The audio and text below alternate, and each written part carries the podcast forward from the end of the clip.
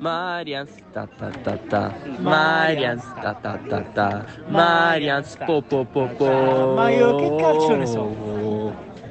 Allora, oggi siamo qua con due ospiti molto importanti per me, due miei amici legati tutti e due da una fede per la, la Juventus. Abbiamo Andrea Buongiorno, e buonasera. Ciao a tutti. Allora io vi vorrei chiedere, voi che siete più dentro di me al mondo Juve, post Empoli-Juve, quel pareggio che vi poteva portare a più uno su- sull'Inter, cosa non è andato? Un po' d'ansia per il primo posto? Secondo me, appena la Juventus ha percepito di essere al pari dell'Inter, anche sopra di pochi punti, ha subito una botta emotiva come fosse una grande responsabilità, cosa che secondo me Allegri ha provato a nascondere tutta la stagione dicendo sempre che la Juventus aveva l'obiettivo di tornare in Champions League e non di vincere il campionato.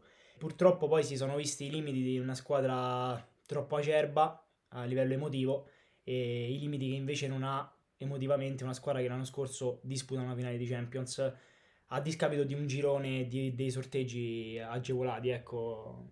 Quindi secondo me diciamo, la botta emotiva è stata Sì, sì, no, assolutamente. Poi diciamo con l'Empoli alla fine può essere pure un passo falso perché cioè, ci sta è anche un'espulsione, un Milik che insomma non, non era al top eh, della forma mentale soprattutto. Ci può stare il passo falso, il problema secondo me con l'Inter è stato che lì, come hai detto te, ci potevi credere, no? Arrivi a una partita quasi alla pari in cui effettivamente ti giochi una parte di stagione, Allegri ha, de- ha cercato di coprire tutto quanto, però nel momento in cui vai a perdere quel tipo di, di obiettivo che ti attaccava a quel, diciamo, quella sensazione di poter fare qualcosa in più, poi ti vai perdere qualcosa perché stavi andando avanti in quei giorni in cui avevamo fatto un, un sacco di gol, in cui avevamo vinto un sacco di partite tra Coppa Italia e campionato.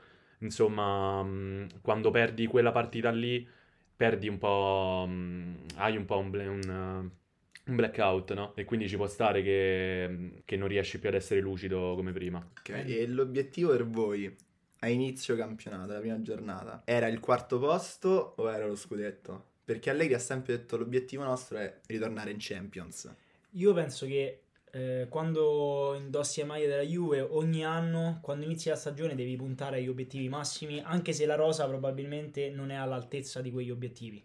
Cioè, anche magari negli scorsi anni, quando iniziavi eh, il girone di Champions, tu non partivi mai da favorita, gli ultimi due o tre anni che l'hai disputata, ma comunque tu vai lì per vincere, per giocare e per vincere. Ovviamente poi eh, lungo l'annata si fanno delle considerazioni eh, su tutti i punti di vista che possono essere per esempio mh, sul piano degli infortuni, sul piano della, del mercato che poi si fa a gennaio, insomma ci sono tanti fattori che vanno a influenzare la stagione, ma eh, comunque tu devi sempre partire l'obiet- con l'obiettivo di vincere. Purtroppo secondo me eh, la Juventus è partita con questo obiettivo, ma ehm, erano, Allegri era consapevole de- del fatto che non c'erano le potenzialità che a lungo termine ti portavano alla vittoria. E questo secondo me è stato un grande limite non, non ci sono leader in questa Juve, secondo me. E questo è un vero problema poi a lungo andare nelle partite importanti, nei momenti che poi sono decisivi, perché vai a vedere che nel primo momento di difficoltà della Juve non ci si è saputi rialz- rialzare. E quindi- Neanche, neanche Danilo, leader. No, no, Danilo, vabbè, insomma. Purtroppo è mancato un po', perché è stato infortunato, è mancato nelle partite, diciamo, in cui alla Juve serviva un traghettatore, no?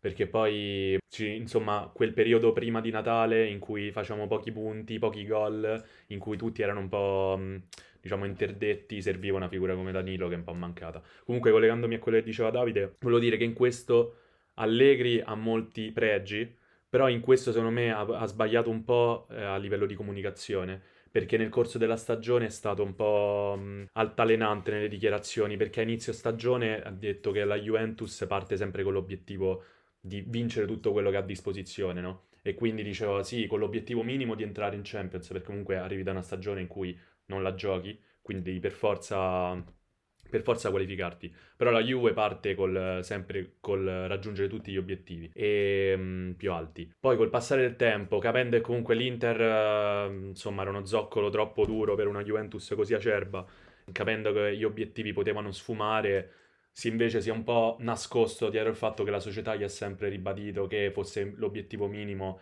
e anche più importante raggiungere la Champions e quindi con, lo, con lo scudetto se succede succede, ma non succede.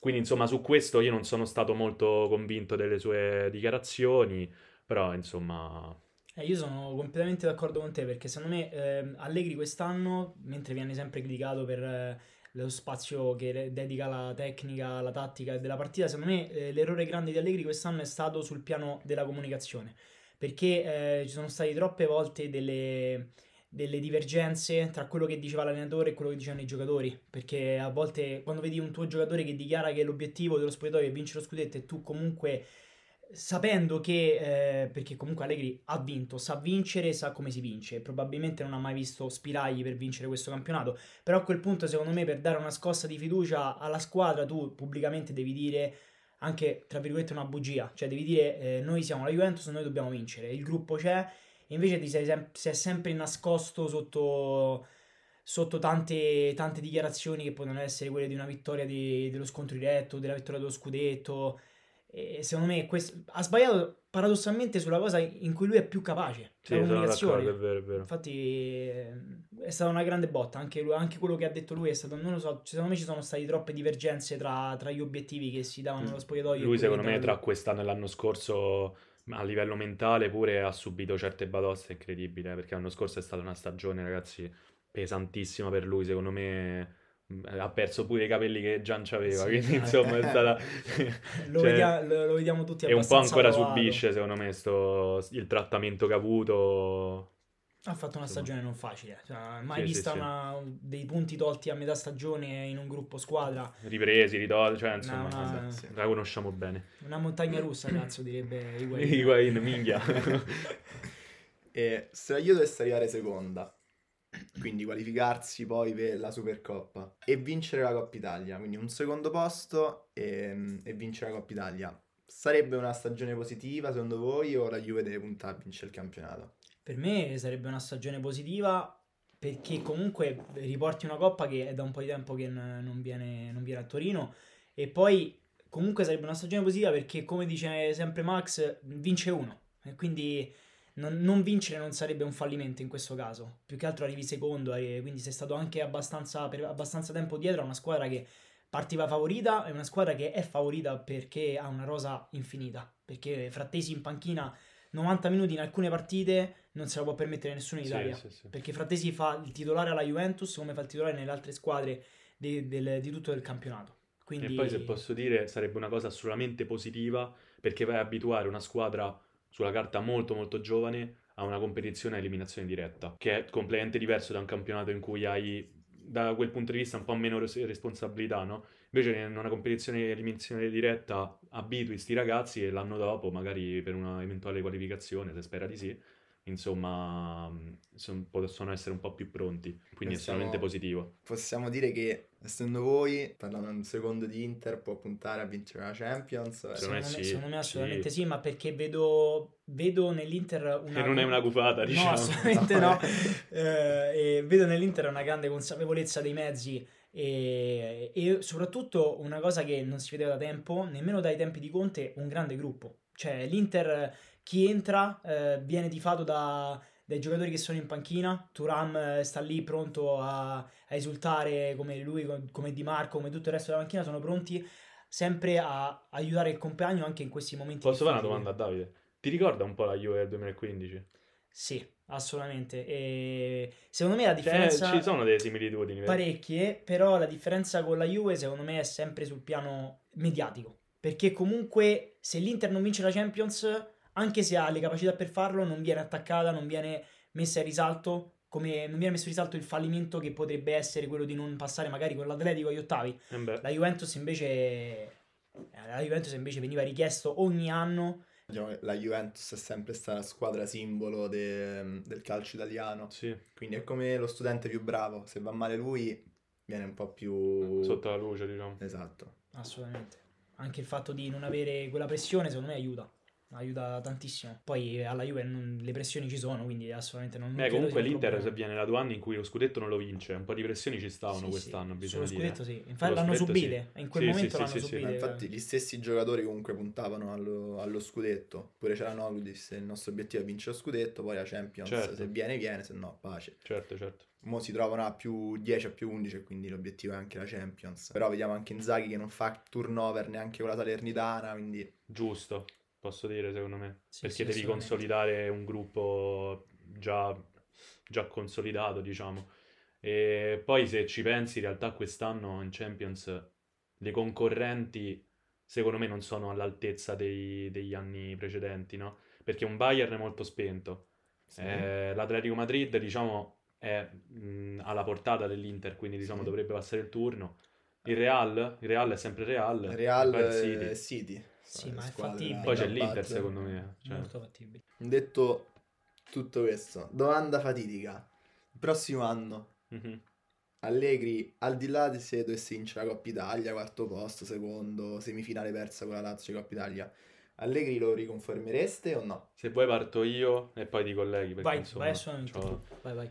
Allora, la situazione per quanto mi riguarda è molto complicata perché io sono, sarei affascinato da un, vedere una Juventus che, che propone un tipo di calcio diverso, anche a livello di un modulo diverso. Cioè mi piacerebbe vedere una Juve che co- con quegli interpreti mh, possa, possa creare un qualcosa che mi faccia emozionare. Perché io, diciamo, negli ultimi anni guardo la Juventus perché sono, sono, diciamo, legato da un filo che, da un cordone proprio che mi, che mi lega a livello di amore.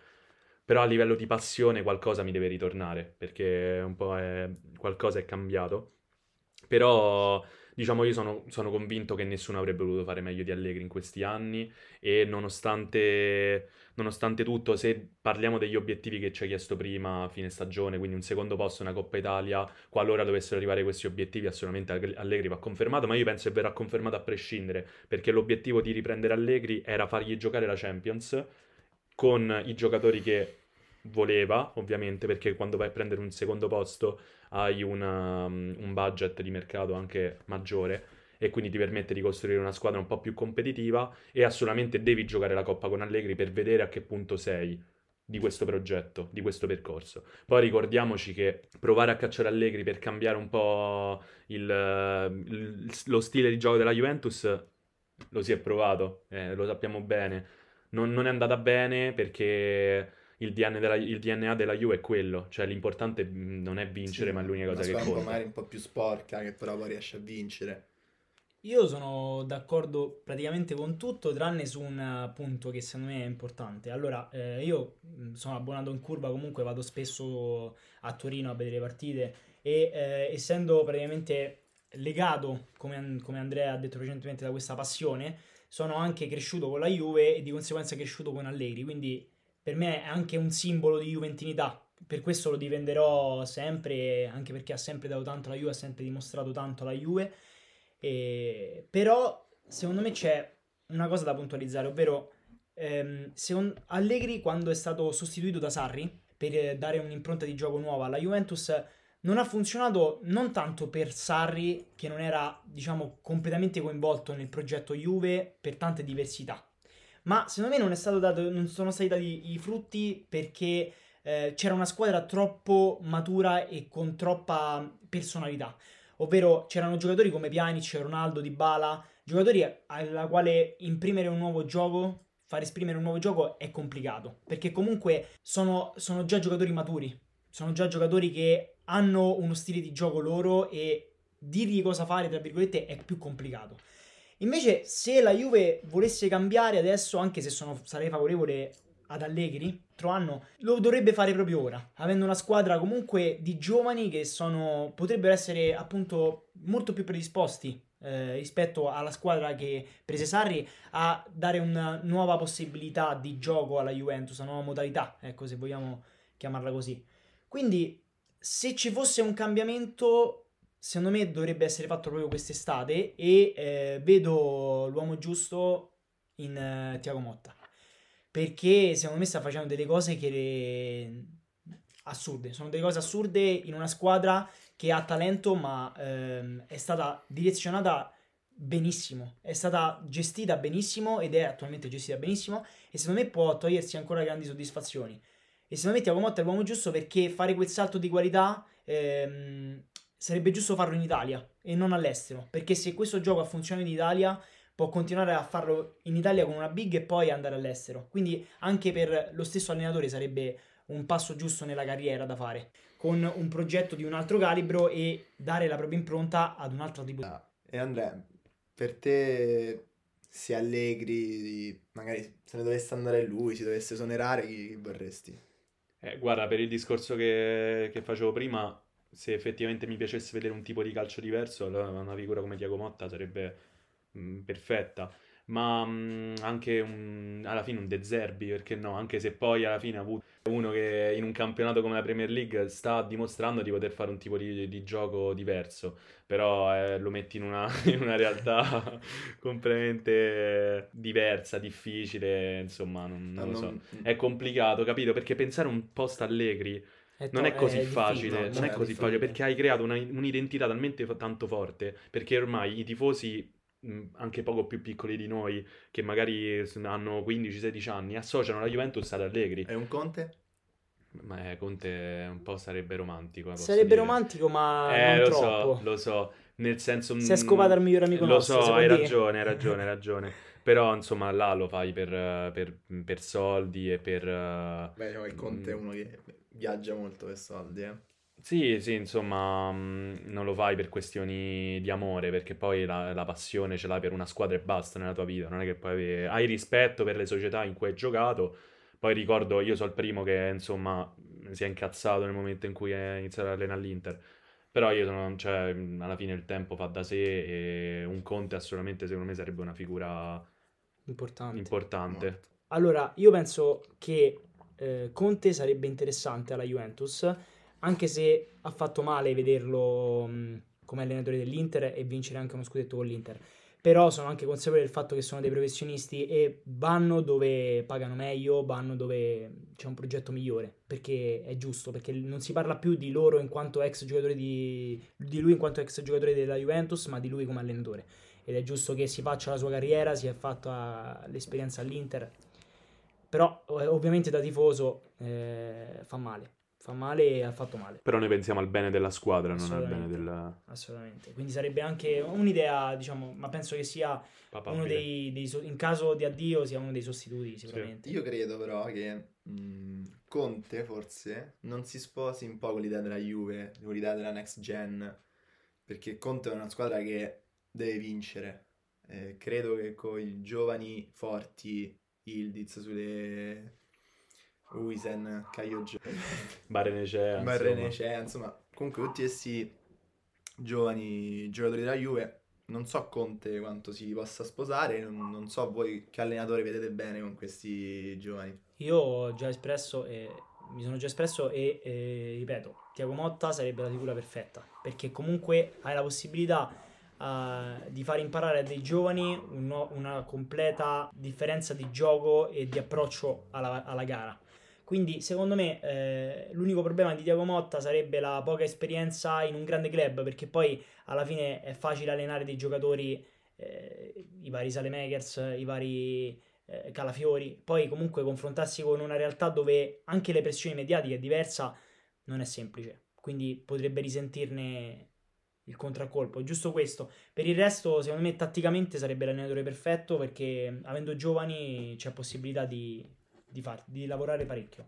Sì, sì, no, secondo me pure Tiago Motta potrebbe essere una figura importante, anche se poi ricollegandoci al discorso Conte, pure lui è interista, insomma, tutto il resto, eh, non è che, insomma, a livello di cuore stiamo là. Però, come abbiamo già detto, il professionismo è quello e quindi si pensa al bene della squadra. Fatto sta che sicuramente io sono abbastanza sicuro che non tutti i giovani di questa next, next gen resteranno alla Juventus il prossimo anno. Ehm, io mi auguro di vedere almeno una di, almeno di poterci provare a vedere un Sule che ha fatto così tanto bene quest'anno eh, una maglia da titolare nella Juventus perché secondo me se lo merita il ragazzo per il percorso che ha fatto e per, eh, anche per gli anni in cui è stata la Juventus in cui insomma partendo dal- dall'Under 23 eh, sei arrivato in prima squadra e te lo sei meritato. Quindi assolutamente sarebbe bello con un Ildiz eh, eh, Barenecea sta dimostrando di essere un giocatore abbastanza affidabile, quindi insomma di, di carne al fuoco ce n'è. Sai che secondo me eh, questa decisione sui- su chi rimarrà verrà presa veramente a fine stagione e in base al cambio di allenatore perché secondo me eh, tanto dipende per Sule eh, da Chiesa. Perché se rimanesse Allegri un altro anno non credo che Chiesa sia disposto a fare un altro anno a giocare un altro anno in un ruolo non suo e, e quindi a quel punto sarebbe lui il sacrificato Eh, invece se ci fosse un cambio di allenatore Secondo me Chiesa sarebbe giusto che rimanga e rimarrà e il sacrificato sarà assolutamente su lei perché serve cassa per andare a investire a centrocampo dove il prossimo anno probabilmente anche Rabiot Eh, anche secondo me per restare Chiesa ha bisogno di un ruolo suo, con un Allegri che te- ti mette seconda punta probabilmente non, non lo rivedremo in questa maniera. Invece vi faccio un- una domanda, un giochetto. Vai. Siete voi gli allenatori della vostra Juve ipotetica tra Sule e il Diz? Chi sacrifichereste? Ah, io sacrificherei Sule perché ho visto entrambi sia dal vivo che vabbè in partita come tutti quanti, ma eh, anche vedendolo in campo eh, i movi- ha dei movimenti che, che difficilmente si trovano in un giocatore, specialmente in un giocatore di quell'età. Invece Sule, per quanto sia veramente determinante in questa stagione, non ha, non ha mai avuto quella brillantezza, quella luce che ha Ildiz quando ha il pallone tra i piedi. Quindi per me la decisione, come penso anche per Andrea, sia molto chiara. Il significato è Sule. Perché Sì, sì, anche secondo me, anche cioè, Ildiz eh, ha dimostrato subito su una piazza come quella di Juventus di poter essere all'altezza già con una maglia titolare, però non sminuirei così tanto la, la- la stagione No, che sta no, facendo su lei assolutamente. perché ragazzi quando tocca palla lui riesce sempre a vedere la giocata che hanno i grandi È campioni, un no? primo di Bala Sule.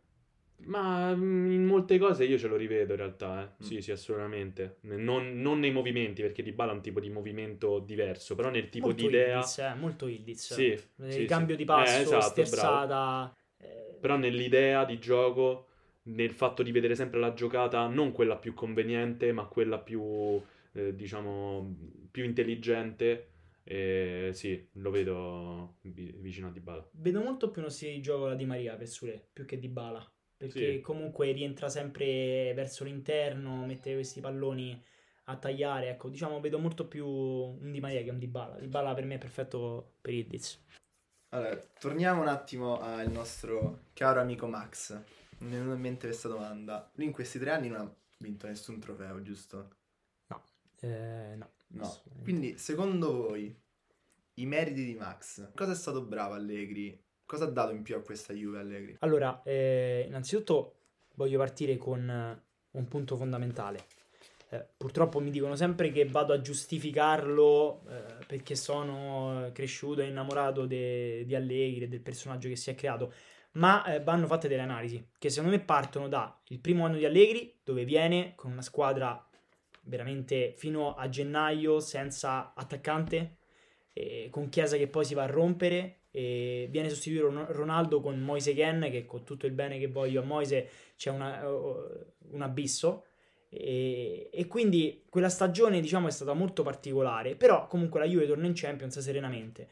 Il secondo anno eh, sappiamo tutti cosa è successo ne abbiamo parlato prima una situazione eh, bizzarra eh, punti tolti a metà stagione quindi difficile, bravura di Max lì, secondo me, eh, dove gestisce uno spogliatoio, dove... Boh, eh, nel secondo anno la bravura di Max è stata nel tenere solito un gruppo in una situazione bizzarra, eh, con eh, dei, molti punti in meno eh, tolti, e... e secondo me il vero errore è stato in Champions League, eh, il secondo anno, dove esci veramente facevano delle prestazioni oscene, dove eh, sottovaluti proprio la, la competizione. È stata veramente una cosa probabilmente mai vista. E quello è l'unico vera- vero demerito che do ad Allegri. E poi il terzo anno, comunque, lo stiamo vivendo ancora. E, e- È tutto da vivere. È tutto da vivere. Allegri comunque è secondo. L'anno scorso, tolta Empoli, dove succede anche lì prima della partita. eh, sappiamo che gli vengono ritolti i punti, quindi lo spogliatoio a quel punto è crollato. Era secondo anche l'anno scorso. Era un Napoli stratosferico. Quest'anno trova un'Inter stratosferica. Purtroppo Appunti, lo scorso anno la Juve era la seconda forza de- Sì, del sì, campionato. Comunque no, per collegarmi alla tua domanda, sì, la, la grandezza dell'Allegri in questi anni è stato eh, essere il collante del gruppo e aver mantenuto comunque una stabilità mentale soprattutto importante in alcuni elementi che ne avevano veramente bisogno, quindi cercare di mantenere legati tra di loro i È componenti. stato il capitano della squadra. Il traghettatore. Traghettatore, sì, sì, traghettatore. Sì, sì, sì, sì, sì. È stato comunque se- sempre il primo a mettere la faccia, sempre stato il primo a non nascondersi, a chiamare la calma, eh, come è solito fare. E eh, è stato tanto apprezzato, specialmente dalla tifoseria. Infatti, per chi va in curva rimarremo per sempre partito allegriano. Non so perché. Ma adesso eh, parliamo al passato. Questi due ragazzi qui hanno 21 anni o 22. 21 anni. Eh, A inizio video ho detto che era amico nostro. Eh, qual è il primo ricordo che avete con la Juve? Legato alla Juve? E diciamo che la mia prima Juventus, quella che ho iniziato a vivere veramente, è stata dal 2010 in poi, diciamo. Però se ti devo dire il primo ricordo effettivo che ho, cioè che proprio, perché sì, potrei anche rifarmi a un, a un Krasic, eh, però se devo ricordarmi il, il primo ricordo che effettivamente mi ha fatto capire quanto grande fosse la Juve e quanto amore potessi provare per, questa squadra è stato il primo scudetto a Cagliari eh, con Conte, anche perché me lo ricordo benissimo perché era la mia prima comunione, il 6 maggio 2012, e quindi ricordo benissimo che proprio si è festeggiato e poi vabbè l'addio di Del Piero, avevo la maglia autografata, è stato un... un- cioè veramente uno tsunami di emozioni indimenticabili. Diciamo anch'io molto simile ad Andrea, e anche sul fatto della comunione, assurdo, perché la mia comunione è stata il giorno del Juve-Atalanta, il famoso Juve-Atalanta, perché poi si vince lì allo stadium dove segna Del Piero. Sì, io a Cagli- era Cagliari, Ah, eh, allora abbiamo comunione. l'avevi il giorno della, della, mm, fes- del festeggiamento, festeggiamento, io invece il giorno in cui l'abbiamo vinto. Vabbè. Invece il mio ricordo, anche se molto simile diciamo a livello di periodo d'Andrea, eh, è precisamente a mm, eh, Juventus-Lazio, ancora si gioca al Delle Alpi, quando Krasic segna all'ultimo minuto eh, un gol eh, a Muslera e diciamo da lì eh, è stata una vera c'è stata una vera e propria scintilla e, e non ho più mollato nemmeno una partita di Juventus. E quindi poi vabbè successivamente il primo scudetto ma quella la vera e propria scintilla è stata lì al gol di Krasic dove il fino alla fine diciamo espresso in tutti i suoi E invece il vostro ricordo più felice, cioè la partita dove avete goduto di più. io l'ho prontissima Juventus-Inter eh, Higuain. 2 a 3 Higuain eh, al novantesimo perché è stata è stata un, um, un marchiare la propria superiorità per l'ennesima volta dopo tanti anni rischiavamo uh, di andare a perdere uno scudetto e abbiamo rimarchiato le- la superiorità nei confronti di tutto il popolo italiano a livello calcistico ovviamente e quindi quella è stata la partita più bella a Allora, livello un Juventus Torino quadrato, è Anche- l'unica partita dove ho pianto. Da- Eh. Lì ho pianto a dirotto perché pianto di gioia. Pianto perché di poi pianto gioia. de- de- delusioni, io ho pianto. pianto di volte. gioia perché poi da lì, se ti ricordi, parte tutta da quel gol riparte la cavalcata Eh sì, dove per superiamo la quello, Roma. per quello. Eh, no, ma è meraviglioso. Voi siete cresciuti con la Juve che vinceva ogni anno, poi vince l'Inter. Com'è stato quel momento? Cioè, siete tornati, siete scesi in terra? Allora, eh, personalmente ho vissuto non un dramma sportivo, perché comunque più si andava avanti negli anni e più per- si percepiva che prima o poi sarebbe successo, anche statisticamente parlando. E- però fino all'ultima giornata, eh, venendo dai nove scudetti, c'era sempre la percezione che comunque qualcosa potesse succedere. Che comunque la favola di Pirlo che viene da, da outsider e eh, vince il campionato, dalla sua prima esperienza alla Juve, con comunque avevi in campo Ronaldo, quindi anche quello era uno dei motivi per, di- per pensare che comunque alla fine la Juve sarebbe stata la Juve e avrebbe vinto il campionato. E quindi l'ho vissuto un po' come un ok, allora non, non era eterno, ecco, è stato un momento particolare. Poi anni successivi sicuramente vissuto meglio perché comunque si andava sempre a, a scendere nelle prestazioni, negli investimenti che venivano fatti nel mercato, mentre prima acquistavi De Ligt, Ronaldo, ogni stagione comunque c'era l'acquisto boom, eh, si andava ad acquistare ai locatelli dilazionati, quindi diciamo eh, siamo tornati umani anche noi, ecco. Allora, io sono d'accordo con te, anche se insomma non me la ricordo così traumatica come situazione, perché innanzitutto venivamo da due anni in cui già dallo scudetto di Sarri c'era qualcosa che stava cambiando e ce, accor- ce ne accorgevamo di questo. Quindi, insomma, poi l'arrivo di Pirlo.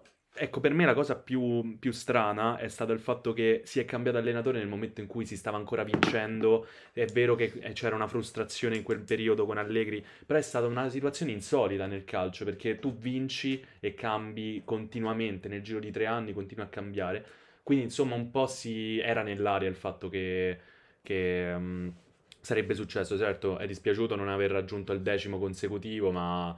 Uh, non si poteva chiedere non di si più, poteva chiedere di più, dai, insomma. È stata, è stata una bella favola. Sicuramente, eh, sicuramente il Covid eh, non ha aiutato perché eh, facendo l'investimento di Ronaldo ci si aspettava un ritorno economico diverso, eh, una possibilità di investimento diversa perché comunque tu prendi Ronaldo per quattro anni per eh, diciamo mettergli vicino anche dei campioni man mano passa, passava il tempo ecco e infatti la prima estate prende Delict e poi diciamo la situazione doveva essere in crescendo invece c'è stato questo bastone tra le ruote che ha impedito la crescita di una squadra che era costruita per vincere tutto. Tra l'altro se posso dire l'ultima cosa mh, recentemente al Wolf podcast mi sembra quello di Fedez Marotta ha detto che eh, l'investimento, cioè il, l'investimento su Ronaldo a livello sportivo è stato un, quasi un fallimento perché non, ha, non si sono raggiunti diciamo, gli obiettivi che si erano prefissati.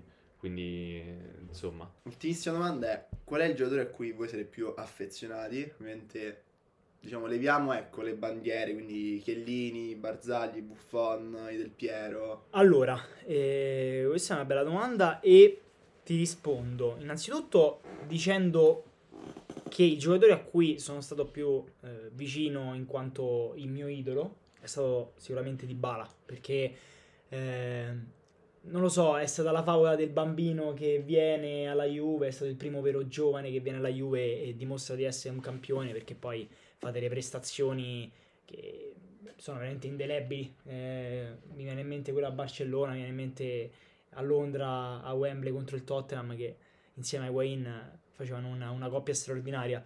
Però eh, ti rispondo che anche Tevez ha un posto nel cuore importante perché anche a livello di, di, quello che ha dato la squadra, anche se è rimasto nemmeno la metà degli anni di, di Dybala, alla Juve è stato veramente un qualcosa di assurdo. È stato un giocatore allucinante eh, che faceva delle cose che non ho mai visto fare a nessuno prima del suo arrivo. De, una differenza, una cattiveria agonistica, un, un, mostro, veramente un mostro. Infatti poi con lui si raggiunge la prima finale perché sì, sì, anche sì. quello è un ricordo importante. Io su questo sono assolutamente pienamente d'accordo con Davide. Mm, riguardo a tutti e, due, tutti e due i giocatori, perché Dybala probabilmente è arrivato nel momento in cui, dalla fase in cui mi iniziavo a innamorare alla Juventus, effettivamente era amore, amore vero e Dybala è stato l'emblema di questo amore vero, perché effettivamente è stato il giocatore che da Palermo arriva in un ambiente così, eh, così molto più grande, eh, però tutti erano convinti che fosse all'altezza e ha dimostrato pienamente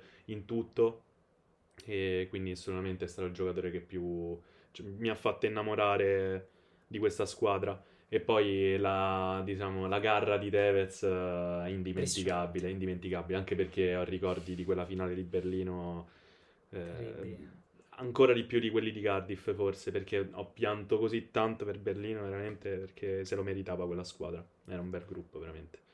Allora ragazzi, grazie di essere stati qua. Grazie a te. Grazie a te, Lorenzo. Grazie a te, Lorenzo. Ci, ci, risentiremo in un altro episodio tema Juventus. Noi siamo qua eh, ad aspettare.